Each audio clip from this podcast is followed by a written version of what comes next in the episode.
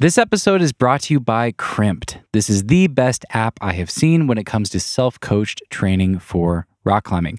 Crimpd has dozens of workouts crafted by world class climbers and coaches that focus on all the different facets of climbing performance and training, including workouts to guide your outdoor climbing. I just did a fun collaboration with the guys at Crimpd, and now all of you can try out my three favorite outdoor bouldering workouts right there in the Crimpd app. We've got one called Steven's Outdoor Bouldering Warm Up, which is my go to warm up on a bouldering day. We've got Steven's Outdoor Limit Bouldering, which will guide you through my approach to projecting hard boulders. And finally, we've got Steven's Outdoor Strength Zone Bouldering, which guides you through a strength focused bouldering session.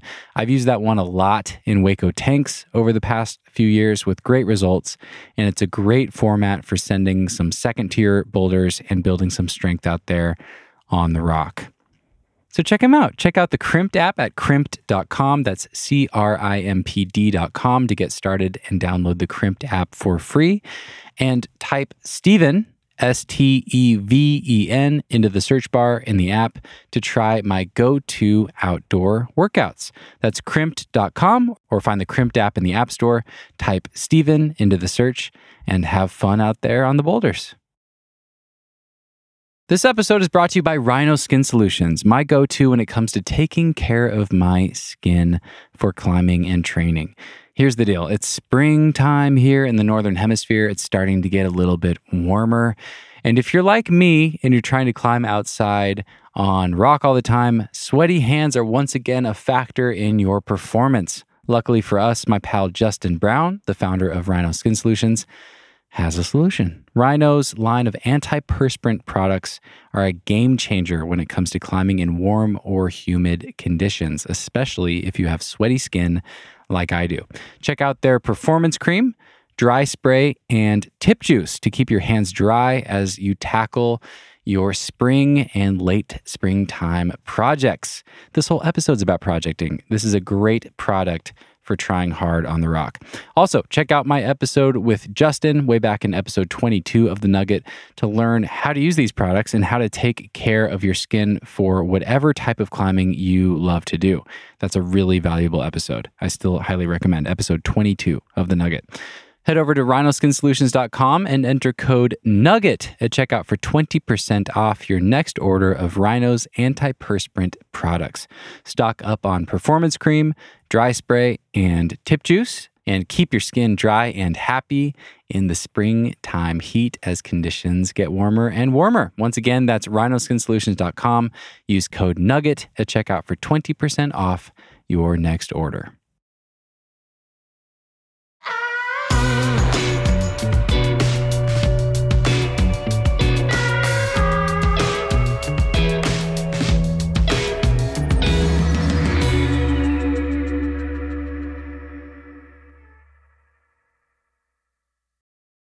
Hello, friends. Welcome back to another fundamentals episode. This is number five of our first six part series.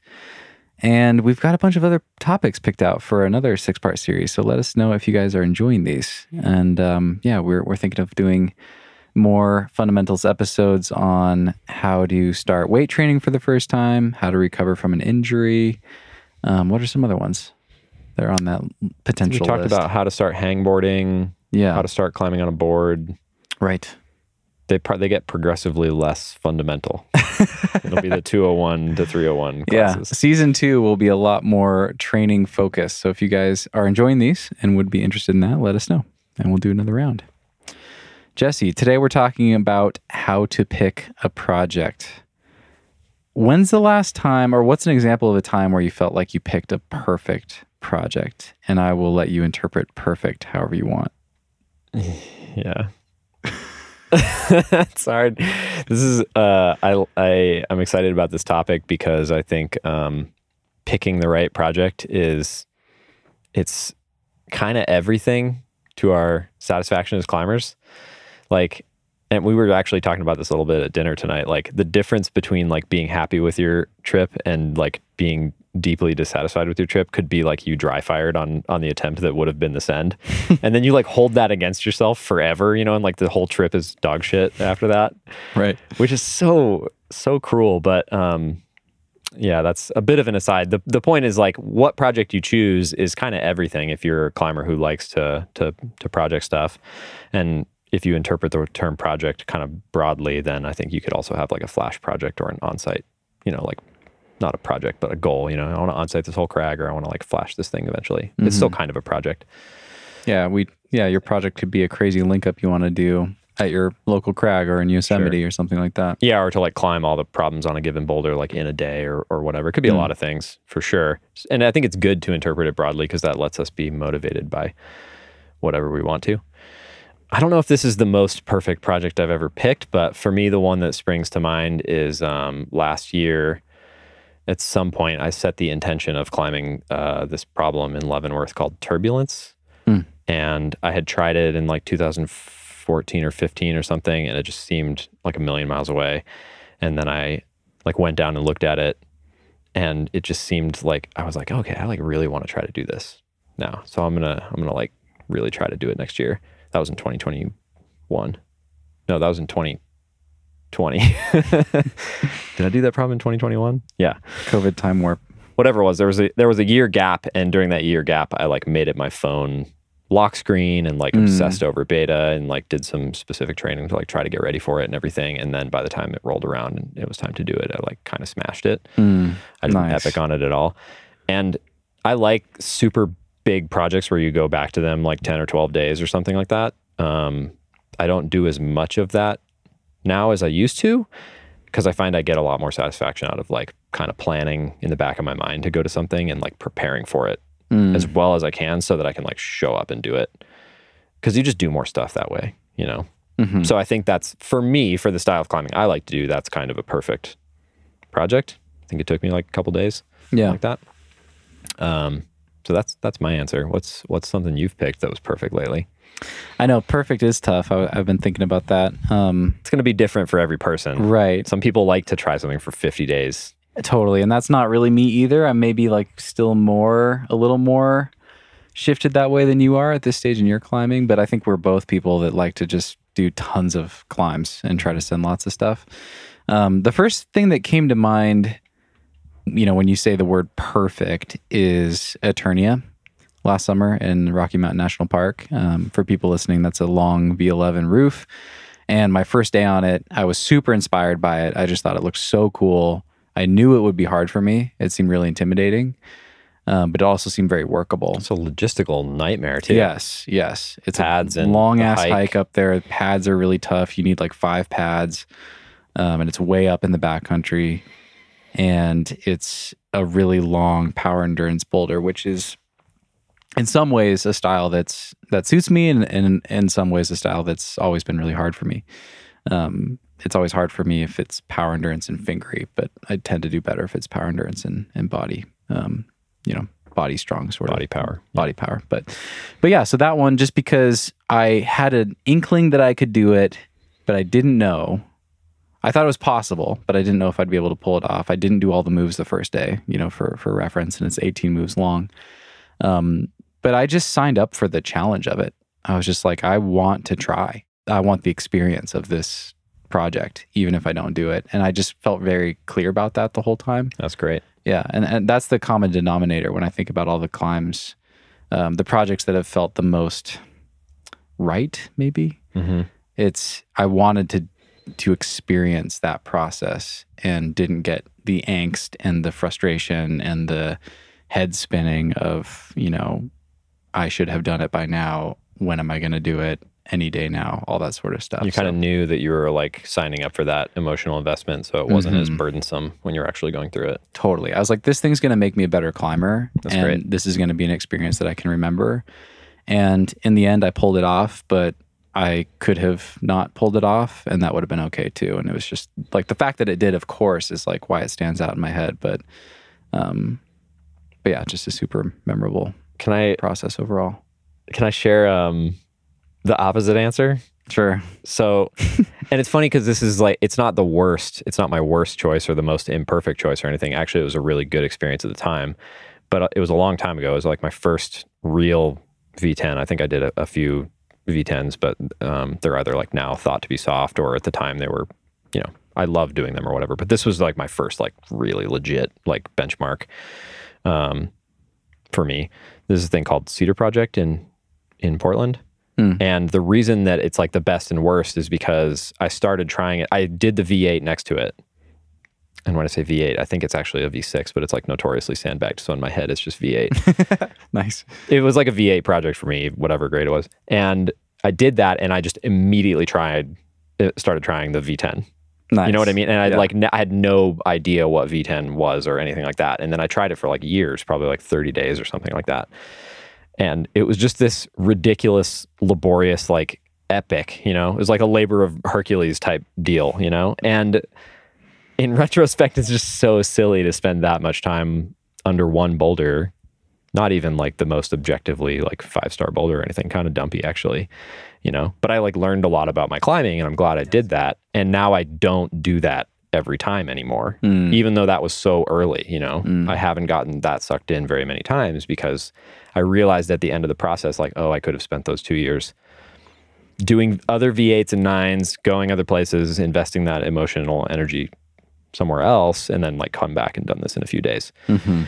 and so I think, yeah, I kind of tell that story because that's where I learned that lesson. I think it's a good lesson to learn for yourself. You don't have to, you know, learn it from a podcast, but um yeah, it's just it's what jumps to mind for me is like the imperfect. That's answer. great. Do you have an imperfect answer? Well, One you did? Um, good question. I mean, I actually had another one that was that has a lot of good things about it. Um, because I it kind of ties into some of the tips that I have, and I wanted to share a sport climbing example as well. Sure. But like to answer you, yes, I have so many uh, stories of the imperfect ones where I tried something that was just like a couple notches too audacious, Mm-hmm. or um, you know, this will tie into some of my tips and pitfalls, but just it just it was the it would it would have been the hardest thing I'd ever done at the time, and it was logistically really complex, Mm. or had a bunch of other things working against it. Yeah. Um, you know, just really, really reaching and not really stacking the cards in my favor very well. Right. So definitely, definitely a lot of those. Um, yeah, that's probably the common, the common thing that comes to mind for me when I think about like which, what times, you know, which, what, what are the examples of times where I totally botched it with picking a project? Yeah. I think we're gonna jump we're gonna start jumping into tips here. yeah. Um, but I'll share one more good one. This was, I feel like I have to share a sport climbing one because I'll probably talk a lot about picking a project through the lens of sport climbing in this conversation because I've done more of that, I feel like, in the last handful of years. Um, Crime Wave, my first 513D at Smith Rock in the Aggro Gully. That's And- your first 13D. Yeah. That's fucked up. have you tried it? Yeah, I know. I've just looked at it. Okay. and it's it's it was interesting because I had done all the I'd basically done everything in the aggro Aggro Gully up to that. So I'd done all the 13 C's. I'd done everything easier than that. And that one's like for people listening, it's totally neglected. It's objectively kind of atrocious. Like it has like, like a four monos in a row or something like that. no, it has like a. I think you're probably you're, you're thinking of uh Oh, I, I've mixed up. Okay. Shotgun wedding or something or sure shot or something like that. Oh, okay. maybe. But Okay. uh, Crime Wave, it has like a chipped hole. It has like a bolted on flake that fell off the wall and then got like bolted back in place and you know surrounded by glue or whatever. So it's not inspiring necessarily, but it was either that or try one of the 14As. Hmm. And I just kind of had this sense that it would be smarter to try Crime Wave. It was like the one time in my climbing where like I didn't stretch too far just because I wanted to do 14A. You know, I was like, I should do this 13D even though it's less classic and Less whatever. motivating, maybe. And well, I was motivated, but um, it's funny because our mutual friend Ryan Palo actually like actively discouraged me from trying it. I was talking to him about it one day, and it has kind of a weird history. It was 13C, and then it broke, and then it broke again, and and I think now it's like legit 13D. But Hmm. he was like, "Dude, it's gonna take you just as much work as the 14A, so just like skip it. It's dumpy. Just do Badman or something." Yeah. But I kind of knew like, I think it's right at my limit, and I think Badman the 14A is like, or any of the other 14As are like a stretch beyond where I'm at right now. And um, and I just wanted to try it. I was curious about it, so I I listened to that. I, you know, I I had done this 13B that climbs in from the side and climbs the second half of it. So um, I had that going for me. I, I already knew the second half of the route and had sent that hard 13B. So it was just adding like a really hard boulder problem and some sustained climbing to get to that intersection. Mhm. And I checked it out. You know, it needed to be cleaned up. It needed to have some holds kind of cleaned up and reinforced. And that brought a sense of ownership, you know, even though it was a long established route. And it just got really fun. I just really enjoyed like exploring it and learning it and had never seen anyone climb on it before. And it suited me a little bit better than all the other stuff in the Gully. It had like more powerful moves on slightly better holds Mhm. and it it like worked out perfectly. It was like a perfect project that you know it took it took a fall season, but it didn't get epic. It was like steady progress every try, and it's an example where I'm like really glad I really listened to myself and to um, my curiosity. I guess Yeah, that's maybe. great. Yeah, it felt like the right challenge, and I'm glad I listened to that. I have a, a similar uh I had a similar experience on this climb at the Rat Cave called Boxcar, which is like there's like very classic 13Cs at the Rat Cave, and then like 50 feet over to the left, there's this thing called Boxcar that nobody climbs. and like when I first got on it, I literally cleaned cobwebs out of the holds. but same deal, Yeah. same deal. I mean, nobody discouraged me from trying it, but people were like, "Oh, you're trying Boxcar? Cool." Uh-huh. You know what I mean? They're just Like, kind of like, huh. "Whoa, people do that?" Yeah. But it's a fucking awesome route. Nice. Had a great experience. Those ones are fun because Yeah. it's it's like stepping into a little in a in a sense it's like it's like that same sort of feeling as like being a first ascensionist or something there's that Mhm. discovery and that kind of sense of ownership that makes it feel special Yeah. So, Yeah. the rediscovery i should say Sure.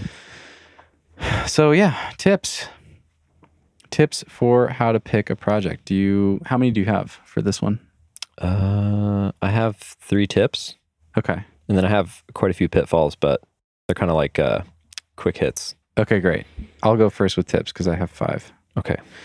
this goes back to my comment earlier about some of the times where things have gone wrong with a project for me. My first tip is if you're trying to do the hardest thing you've ever done, make everything else easy. So, what I'm talking about there is a number of things. Easy access. You know, don't pick something that's really hard to get to or a pain in the ass to get to. Make sure that partners are easy. You're going to be able to find people to go try this thing with. Conditions. Um, you know, it's not a super short season. It's not in the sun all day during, you know, a, or in a place where it's not cold enough to climb in the sun, things like that. You know, don't pick something that's outside of your style and um, has like one really low percentage crux move on it. You know, just like make all those other things easy Mm-hmm.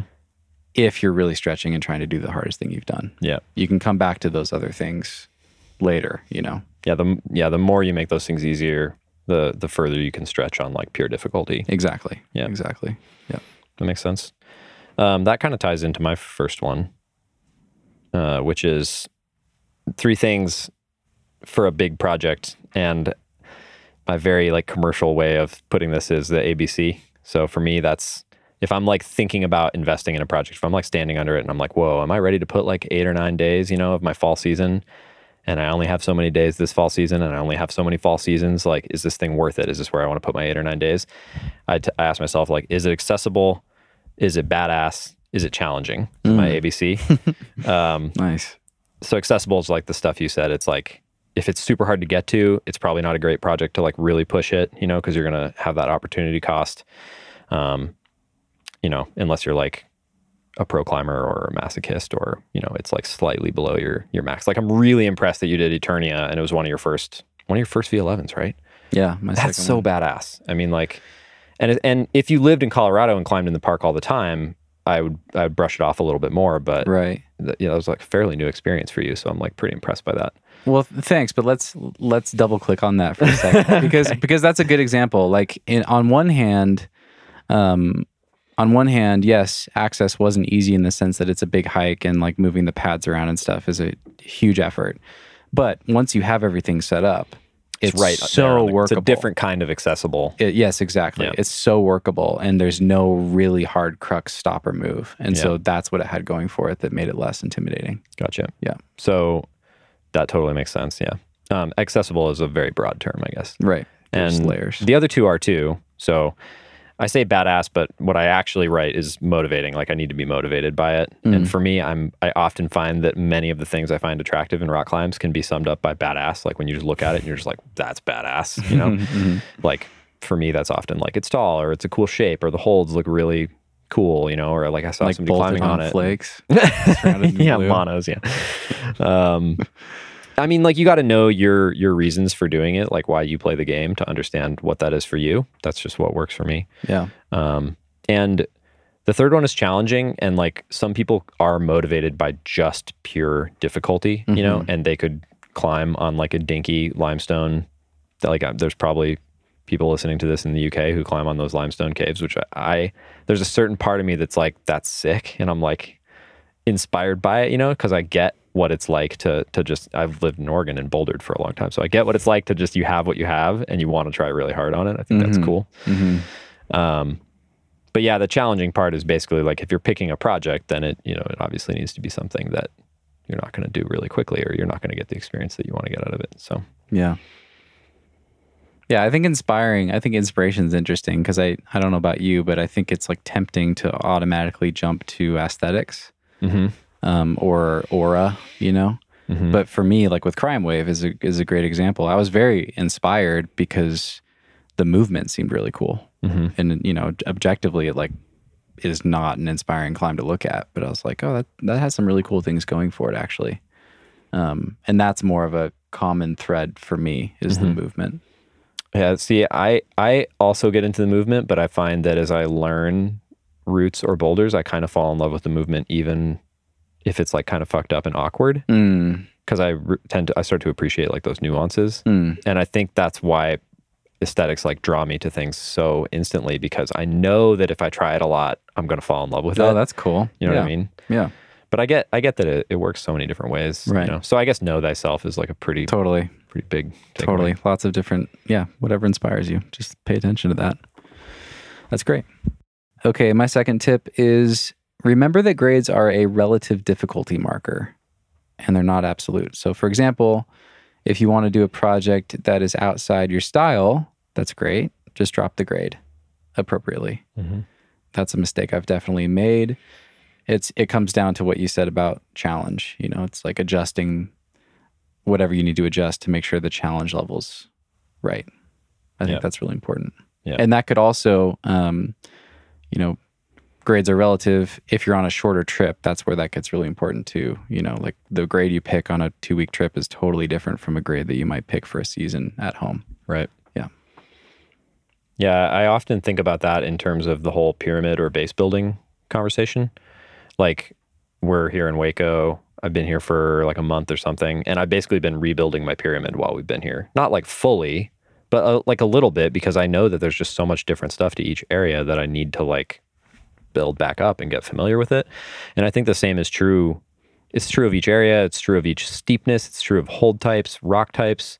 You know, and, and you don't need to get like crazy nitty gritty, but if you're thinking about projecting something and it's like a, you know, just look at like the steepness, the number of moves, the type of rock, even if you just look at those things. Hmm. You know, if it's like a 22 move granite roof, you know, and it's at the same grade as you've climbed like a ton of like slightly overhanging technical things, you know, it's going to be a totally different experience regardless of the grade and it's just like an easy trap to fall into especially when people go on on short trips like you said you just Right. like well i've climbed v10 at home so i'll try to climb a v10 there you know Totally. i think thinking in thinking in terms of skills really helps crystallize like what you're capable of hmm Totally. Really helps with expectations too. Yeah. That's great. Um, my next one. Yeah. So on the same vein, what I wrote is uh, a V grade is a poor substitute for motivation, and I don't I don't want to um, like shame any grade chasers. I've done my my bit with grade chasing, and I don't think I'm quite finished with it yet. So I'm sure I'll be there again. Mhm. Um, there's a John there's a John Sherman quote. It's in the Leavenworth guidebook, and I, I don't remember it verbatim, but it's it's something to the effect of like each boulder problem problem or route that you climb is like a meal, like a beautiful meal to be like appreciated and consumed, and then when you're done with it, you like shit out of V grade. Uh-huh. which is a classic like John Sherman quote, right? Yeah. But like especially when it comes to picking a project, like I think there's some great advice in there Right, somewhere, right. you know? Yeah. Like appreciate the meal and not just the turd. I think that that's kind of in a very John Sherman way. There's Right. there's something to be learned there. Right. Um, yeah, and and thinking skills, like I said, and I think as you progress in your career, I know this is fundamentals, but like the further you get into your climbing, I think it's important to start to recognize your limiters and not just think like the limit is V seven because that's the hardest I've climbed. Therefore, the limit is V seven. It's like no, the limit is whatever skill you're lacking in order to get to V eight. Mm. And you might be able to improve on that skill by trying V4s or 5s if you can figure out what that skill is. Right. And that's the most valuable way to progress. That's much more valuable than just being like, well, I've, seven is the hardest I've done, so I should try to do an eight. Like it, that skill piece is really what like determines Mm. how fast you progress. Um, so I think just focusing on V grades is not a very good way to stay uh, stay motivated and keep progressing. yeah. Or root grades, or you know, all Right. that all that stuff applies to roots just as well. Right. I'm just kind of reflecting because I'm very motivated by grades, but as I think about it, I mean, I think grades just represent a challenge, right? So Mhm. it's really that I'm very motivated by whatever challenge that represents for me in my head. Yeah. But then I remember climbs. Like when I think about experiences and accomplishments, it's memories, it's climbs, it's like Hundred percent. the whole entire chapter of that part of my life. You know, it's it's the partner that I was climbing with. It's um, the season. It's this, you know, the sights and smells and who was hanging around and all that sort of stuff. So Definitely. Yeah. Yeah. I think that's dead on. I actually I'm gonna I'm gonna go on a another brief personal tangent because I had a margarita before we started recording. we're talkative tonight. Um, one of the main things I wanted to do here on this trip in Hueco is two V grades below the hardest that I've climbed, and I've tried it on several different trips, and it was hard as hell for me to do it, and I did it, and it's one of the most satisfying things that I've ever done, and I just don't even care about the grade. You know what I Mhm. mean? I'm Mhm. so happy to have done it. Yeah. And that's really the experience that you that you should be chasing probably when you pick a project, right? And it takes a long time and maybe hitting your personal wall of like what grade you might think you might be able to climb in order to like really appreciate that. hmm Hopefully it doesn't take that for everybody. That's seems like what it took for me. And I think that's so normal. It's so normal. Yeah. All right. Cool. Um, I might share two in a row because these ones are kind of connected. So my third tip is to think about what your last six months. Man, I can't. I can't do these tonight. Think about what your last three months, six months, and year of climbing have looked like. So just kind of reflect back on your last handful of months to a year of climbing as you're thinking about your project. What have you been doing? You know, if you've only been bouldering in the gym on the moon board, then picking a 20 move long boulder problem is going to take some preparation. You know, if you haven't been sport climbing at all, just take that into account. Just reflect on all that and, and think about how consistent your climbing has been and what you've been spending your time doing. And then going along with that, think about what the one and two month lead up time to the project is going to look like. This is my fourth tip. So, do you have the time to prepare? Can you line things up in a way that stacks the necessary cards in your favor to really go after something that's hard for you? Yeah. Um, and then along with that, if you have the time, I think choosing a pre-project is an excellent way to to build up towards something really hard. And and this is more relevant for like your own personal cutting edge. This is like mm-hmm. pushing your own, you know, your your own peak. Yeah, it's kind of looking at the logistics coin from the other side, almost like the other side of the coin. So, like, to take Eternia as the example, like, if you have a month to hike around Rocky and get really fit and like get good at hauling pads in the Alpine, then that's less of a logistical constraint than if your whole trip is two weeks long and you really Mhm. want to do that boulder. Right. Mm-hmm. That's a good tip. Totally. That's a great example because for me, I was only planning to be there for two or three weeks eventually or initially, Mm-hmm. um, and had an amazing time and just climbed things I could do quickly Mhm. and bailed on my trip to Ten Sleep that I was planning and just decided to stay. And I I decided like, well, it's late August. I probably have until October. I have the time. This thing's amazing, and it's hot everywhere. So it makes sense to keep coming up here. So you know yeah. that kind of just thought process. Um, and of course, like you know, this is looking through the lens of me living on the road and having lots of freedom and being able to hike up there. Um, so everyone's situation is going to be a little bit different. But I think just having that thoughtfulness of of uh, what it's really going to take realistically, how much time it's going to take, and then lining up the the preparation accordingly and picking the project accordingly. Mm-hmm. Yeah. Smart. Last one. Um, all right, I'm gonna. This kind of flips my previous one on its head, but I thought it was important to say. Uh, once you once you've committed to trying to do something, it's okay if it, you should accept that it's okay if the only reason you want to do it is because of the number or because of the difficulty of it. Hmm.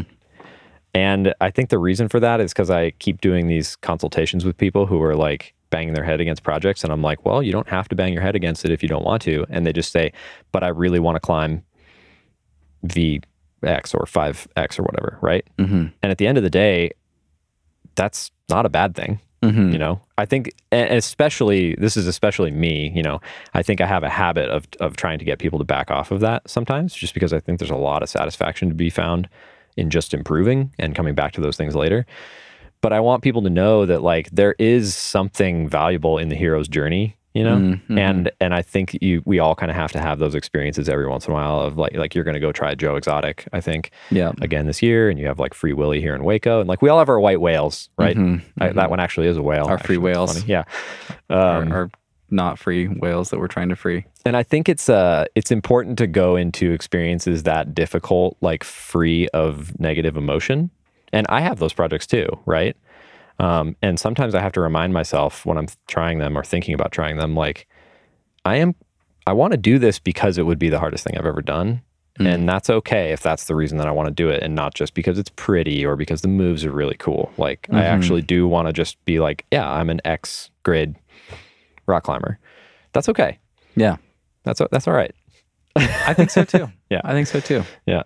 Take that, John Sherman. Chase the grade, tick the grade, and then back up and and and figure out the skills that you attain and how you can roll them into the next thing. You know, Mm, yeah. don't don't jump right into another grade chasing. Yeah, that's a good idea. That's that's that's um yeah, that's smart. And we will be right back. This episode is brought to you by Element, spelled L M N T. Element is a tasty electrolyte drink mix with everything you need and nothing you don't. It contains a science backed electrolyte ratio of sodium, potassium, and magnesium with none of the weird stuff you often find in electrolyte drinks. That means no sugar, no artificial ingredients, no food coloring, no fillers, no BS. Electrolytes are super important. It is so important to replenish electrolytes when they've been depleted. This can be after having a few glasses of wine, or after a hard workout, or a long hike to the crag on a climbing day. When you sweat, the primary electrolyte lost is sodium, and athletes can lose up to seven grams of sodium per day. It's hard to get that much sodium from food. When sodium is not replenished, it's common to experience muscle cramps and fatigue, which isn't helpful if you're trying to perform. I love this stuff. I usually take just one packet per day, especially if I am climbing or training, and I really think it helps. It just keeps me hydrated better than just drinking plain water. And I want to drink more water because it's tasty. Right now, Element is offering you guys, my dear listeners, a free sample pack with any purchase. That's eight single serving packets free with any order of Element. This is a great way to try all eight flavors or to share Element with a friend. Get yours at drinkelement.com slash nugget. This deal is only available through my link, so listen up. Once again, go to drinklmnt.com slash nugget to get your free sample pack with any purchase.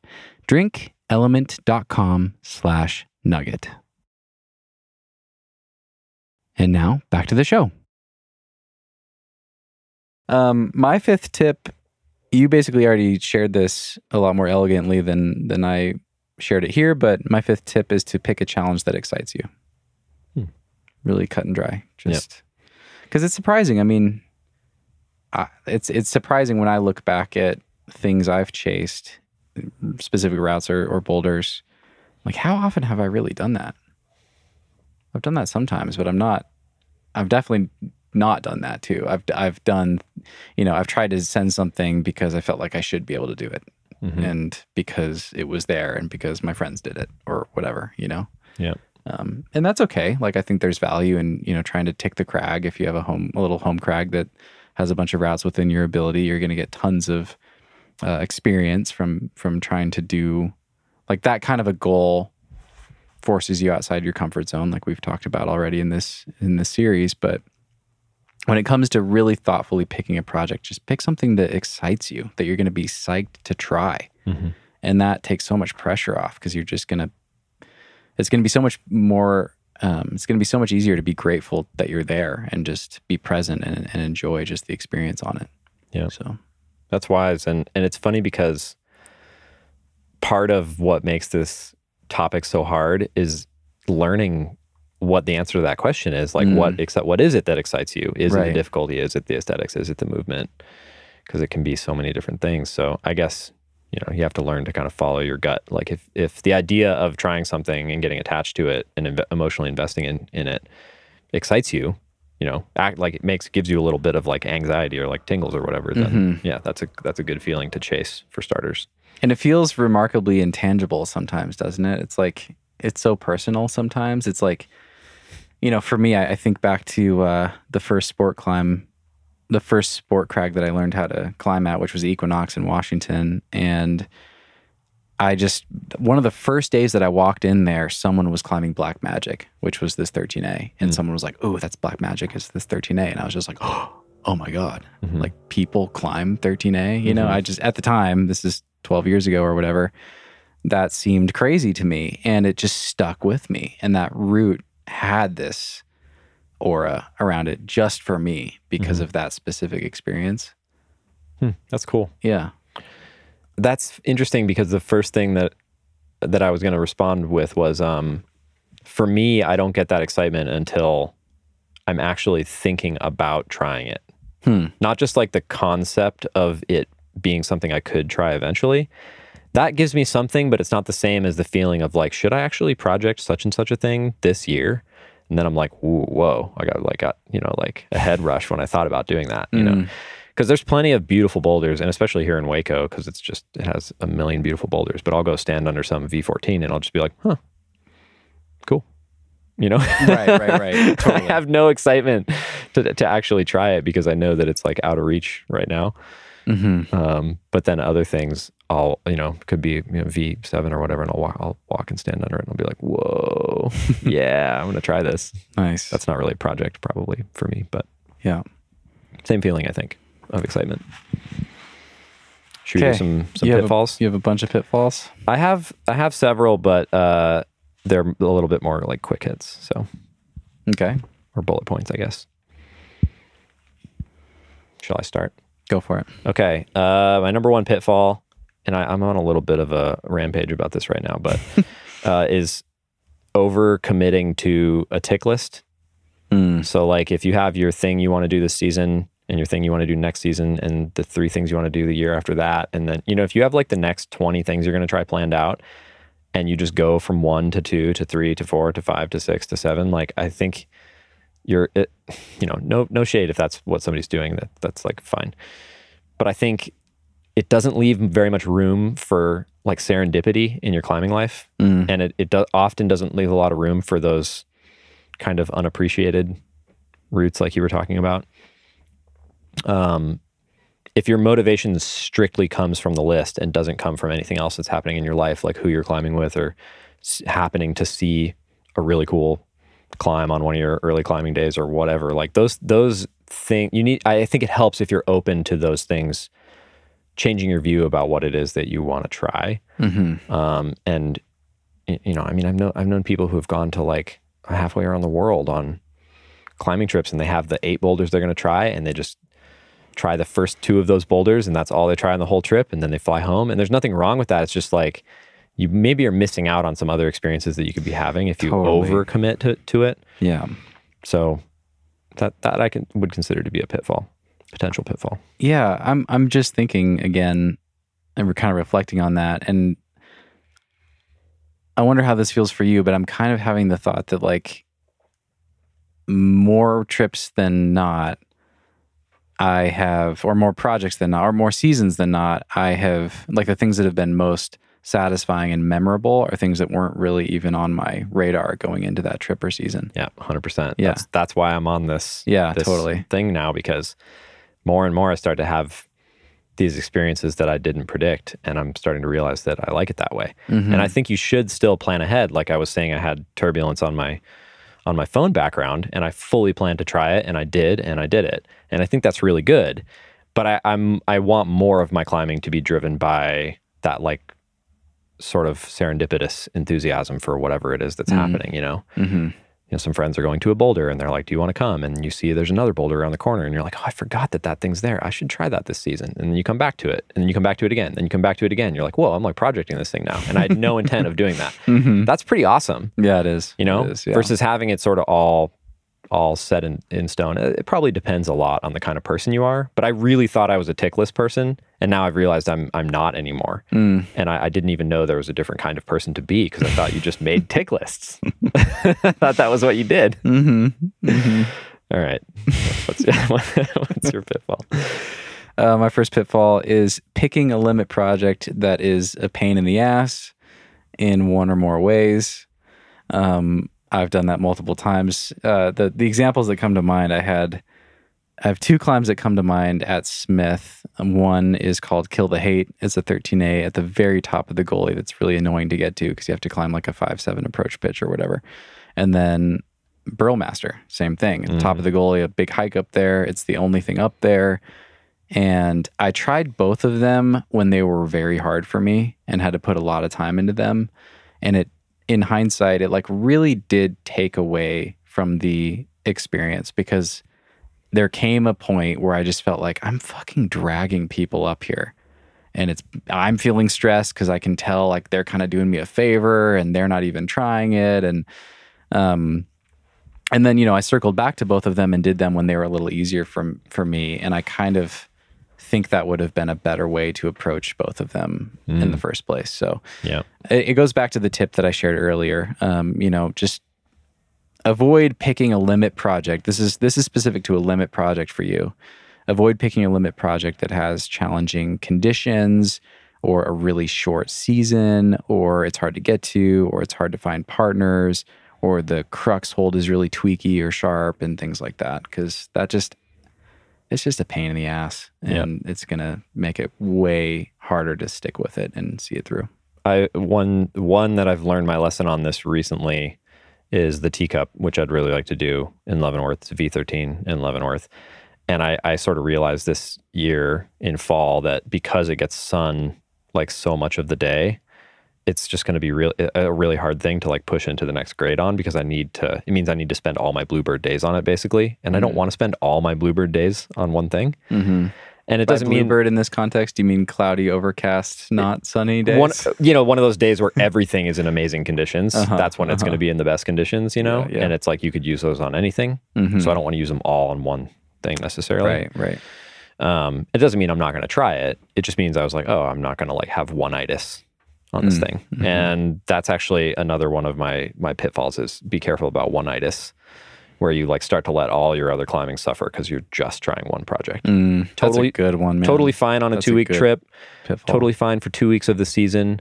Totally fine to like dedicate a day, even to dedicate two days a week and have your third climbing day or fourth climbing day be something else. Mhm. Those are all fine.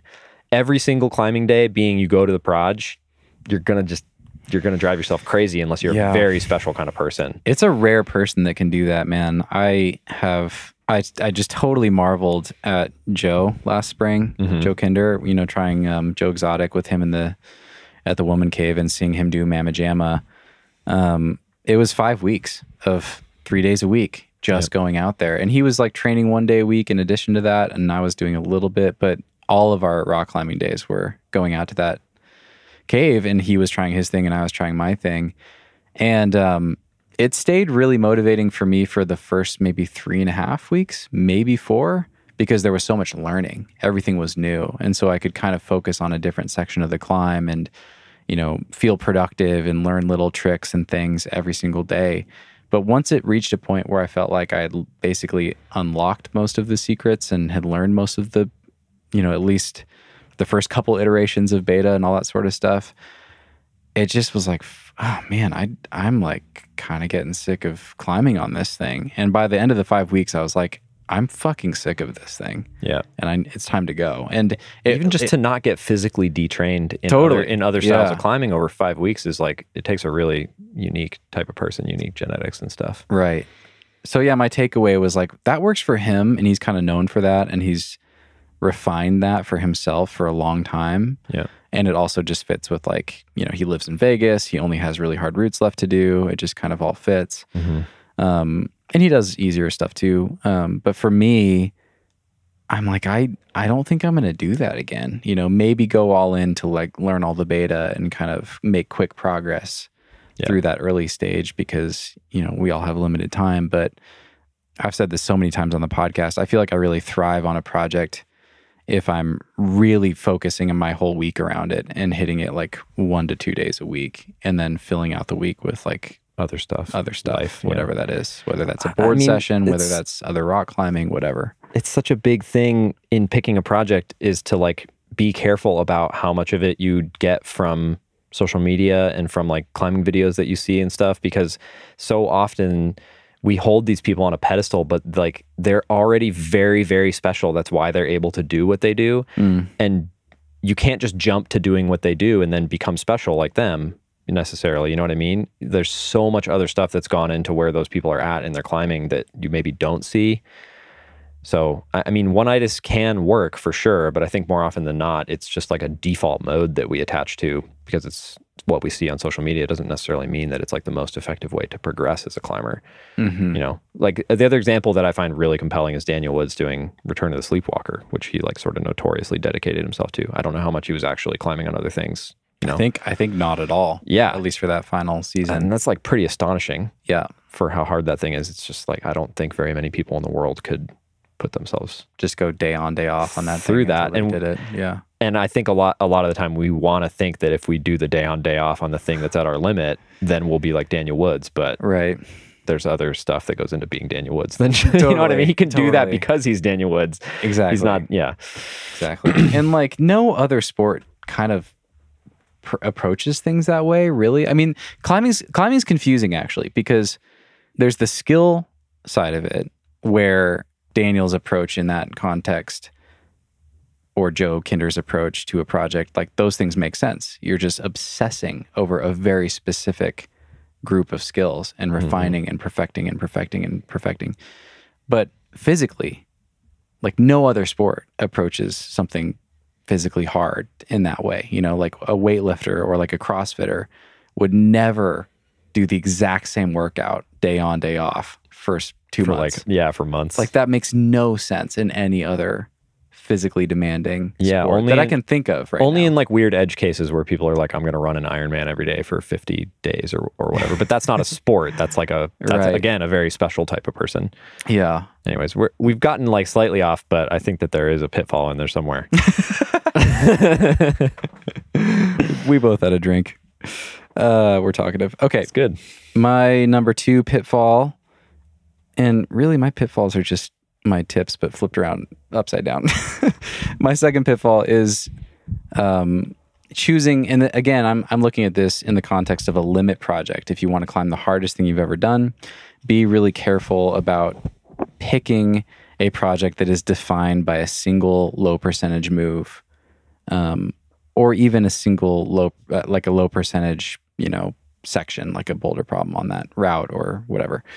I, I just think that's a really common trap because you go up it for the first time and the rest of the route or boulder problem feels approachable. And you're like, oh, wow, sweet. I like did almost all the moves. You know, it's just this one move. And it can be hard to it can be hard to know. I mean, I I think back and I don't you know hindsight's twenty twenty. It's that whole thing. So I don't know how obvious it could have been if I really stopped to think about it with some of the projects that have just gotten super epic for me. But that's kind of the thing that they had in common. There was like a really stopper move, and if I'd thought about it, I think I would have known that that was I was just signing myself up for like a super frustrating process of falling on the exact same move like 30 or 40 times in a row, you know. And climbing's hard and there's often a crux move, but it's it's just kind of zooming in a little bit closer on that and what is the nature of the crux move? Like what makes it hard? Is it because it's just physically hard and you're going to adapt to it? Is it just a new kind of technique or movement that you're going to adapt to and learn? Or is it just a low percentage roll of the dice sort of mm-hmm. move? Like a blind throw to a, a precise hold or something like that you know? Like those things save them for when you can kind of overpower them a little bit maybe? Or you know you have a little bit more margin Well, sort of. Know, again, it's like know know your Know- style, know know, what you're good at. Because some people are really good at those. It doesn't make sense to say Yeah. some people are good at low percentage moves. That seems seems weird. But some moves are lower percentage for different people, for sure. right right right And certain types of climbers will have better luck with getting through a low percentage move route than getting through like a super super resistant route at the same Right, grade. Right. right. It just might be better at that other style of climbing. So that's good advice. I, I guess just like beware of the trap of like thinking that you're close Yeah. when actually the difficulty of the route is defined by something like that. Yeah. Yeah. In terms of picking a project, I guess like think think deeply about what the actual difficulty is coming from. And that's something that might be hard to learn without investing a day or two Right. or more. Um okay, my next pitfall is listening too much to other people. Hmm. Um just be careful be careful how much you let other people tell you what you should try because they don't know you as well as you know yourself, hopefully. Mm. Um, and I have a kind of related one, which is don't let yourself be put in a box or don't put yourself in a box. Mm. So much of our tips and pitfalls are like oriented around making sure you have like a satisfying climbing experience and then like kind of change it up and, and go tackle the next skill. And when you let other people like decide what you're going to try or sort of assume that you're a certain type of climber, it's very easy to get like into ruts where you are not moving on to the next thing, you know? Um, so I, I don't know. Like the classic example for me is um, I, I boulder a lot and and I used to live in, in near Smith, so I would always talk to people who like had done some route that had like a really screwed up hold or like awkward sequence or something that they would consider bouldery, and they'd be like, "Oh, you'll do really well on that route because you're a boulderer," mm, Man. you know. Yeah. And I would have The number of times I've been told that too. My God. I have the worst So time. annoying. And I just realized after a while, I was like, oh, these guys just don't know what bouldering is like. I've got this totally backwards. right. Like these are these are cruxes that are technically hard boulder problems on these routes at Smith, But if they were, but they're fucked up boulder problems. if they were, a, if it was an independent boulder somewhere like here in Hueco, I would just never ever climb that boulder. You know what I mean? That's what my experience as a boulderer has given me. Not. yeah, Uh, really selling Smith over here. Yeah. I hear you. Smith is beautiful. It's a great place to enjoy like a sunset after doing a multi pitch. pitfall pitfall number three picking a project at smith i'm kidding i'm kidding nice.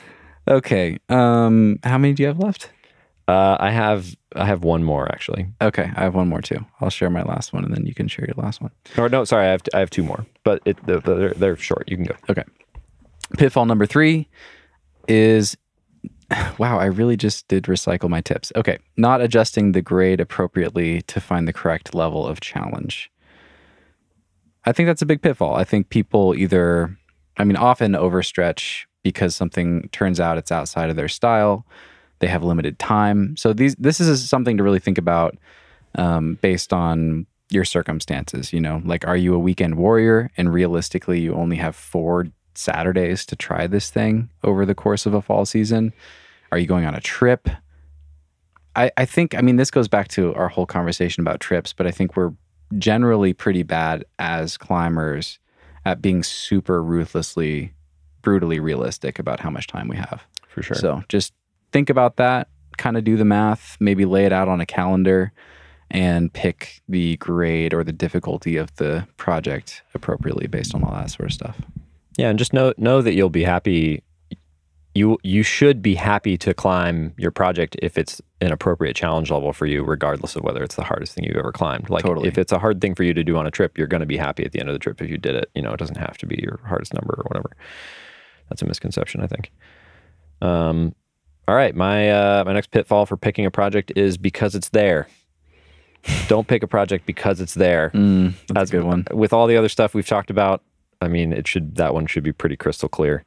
It's not a good enough reason, in my opinion. You should have a, a better reason to try it. Now, you might start trying it because it's there, and then you discover something else about it that's good. It's not impossible, but just because it's there is not should not be a good enough reason for you to like invest a ton of time into something, Mm. in my opinion. Um, and then uh, my last pitfall is not giving yourself a break between hard projects, which I think we've kind of danced around. Mm, But uh, you know, in the same vein of like social media and, and what we see on Instagram and in climbing videos and stuff, I think you would think that like all these climbers are just going from gnarly 515 to gnarly 515 to gnarly 515, right? Because that's like the cadence that the videos come out at. right. Um, but like often, you know, they're they're posting stuff that seems really spectacular and hard, and it, it is for everyone. But for them, it's actually like one level below, and they're kind of like chilling for the couple weeks they're trying that thing, or they like went off and on-sited a bunch of like routes that are a couple tiers below that, and that was Mhm. not that big of a deal for them, or they did a Mhm. training cycle, and that that stuff doesn't always like filter through the feed quite as much as the Totally. the, the max projects. Um, It's like and Jonathan Siegrist climbing another 14A. It's like he he you have to remember that he is chilling when he's climbing 14A. Yeah. He's done like 400 of them, Yeah. you know. And it's hard to remember that. It's like god, this guy's fucking always throwing down. It's amazing. Yeah, and I mean, and uh, and a lot of them, you know, to give to give credit to some of how just how good some of these climbers are. You know, we talked about like uh, Daniel trying Sleepwalker, right? And I'm sure he later that same year like went and tried whatever other thing, Megatron or whatever, like day on day off in a very similar fashion. But there's probably time in between where he wasn't quite doing that. You know, Mhm. there's something, there's some other time in there somewhere.